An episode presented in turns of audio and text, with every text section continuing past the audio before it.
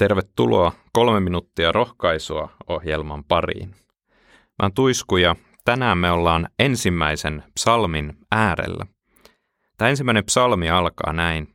Hyvä on sen osa, joka ei vailla jumalattomien tavoin, ei astu syntisten teille, ei istu pilkkaajien parissa, vaan löytää ilonsa Herran laista, tutkii sitä päivin ja öin. Mä oon monta kertaa miettinyt, että – mitä tämä tarkoittaa, että löydetään ilo Herran laista ja tutkitaan sitä päivin ja öin. Eihän ihminen voi käyttää koko päiväänsä siihen, että hän vaan lukee raamattua Jumalan sanaa, että hän tutkii Jumalan lakia jatkuvasti. Mä en usko, että tässä tarkoitetaan sitä, vaan mä ajattelen näin, että se lähtee siitä, että me säännöllisesti tullaan Jumalan sanan äärelle.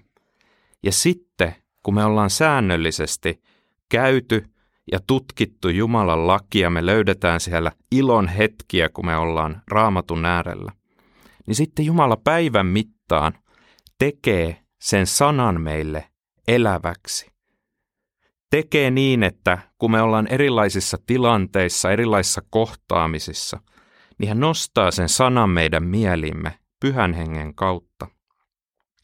Näin tämä psalmi jatkuukin, että hän on kuin puu, vetten äärelle istutettu. Se antaa hedelmän ajallaan, eivätkä se lehdet lakastu. Hän menestyy kaikissa toimissaan. Siis se hedelmä ei välttämättä tuo aina heti, vaan se voi tulla viikkojen tai kuukausien päästä. Mutta kun me eletään ja löydetään ilo Jumalan sanasta, ja ennen kaikkea Jeesuksen yhteydessä, niin silloin me ollaan niin kuin tämä puu. Me voidaan olla siunaukseksi erilaisissa kohtaamisissa, erilaisissa tilanteissa. Ja se siunaus tuo monille iankaikkisen elämän. Sehän on iankaikkista elämää, että me tunnetaan Jeesus Kristus. Ja tämä psalmi loppuu. Herra ohjaa omiensa tietä, mutta jumalattomien tie päättyy tuhoon. Kun me ollaan ja kun Jumalan sana saa olla meidän elämässä elävä, kirkastaa meille Jeesusta ja osoittaa meille, kuka on meidän vapahtaja, niin silloin se sana myös siellä arjen valinnoissa ja elämän valinnoissa tulee eläväksi sillä tavalla, että se rupeaa ohjaamaan meidän valintoja, meidän ratkaisuja, ja niin me saadaan kasvaa Jumalan tuntemisessa ja olla myös samalla var- varmoja siitä, että hän ohjaa meidän kulkua ja hän lupaa, että se ei johda tuhoon, vaan se johtaa elämään ja hänen hyvyyteensä.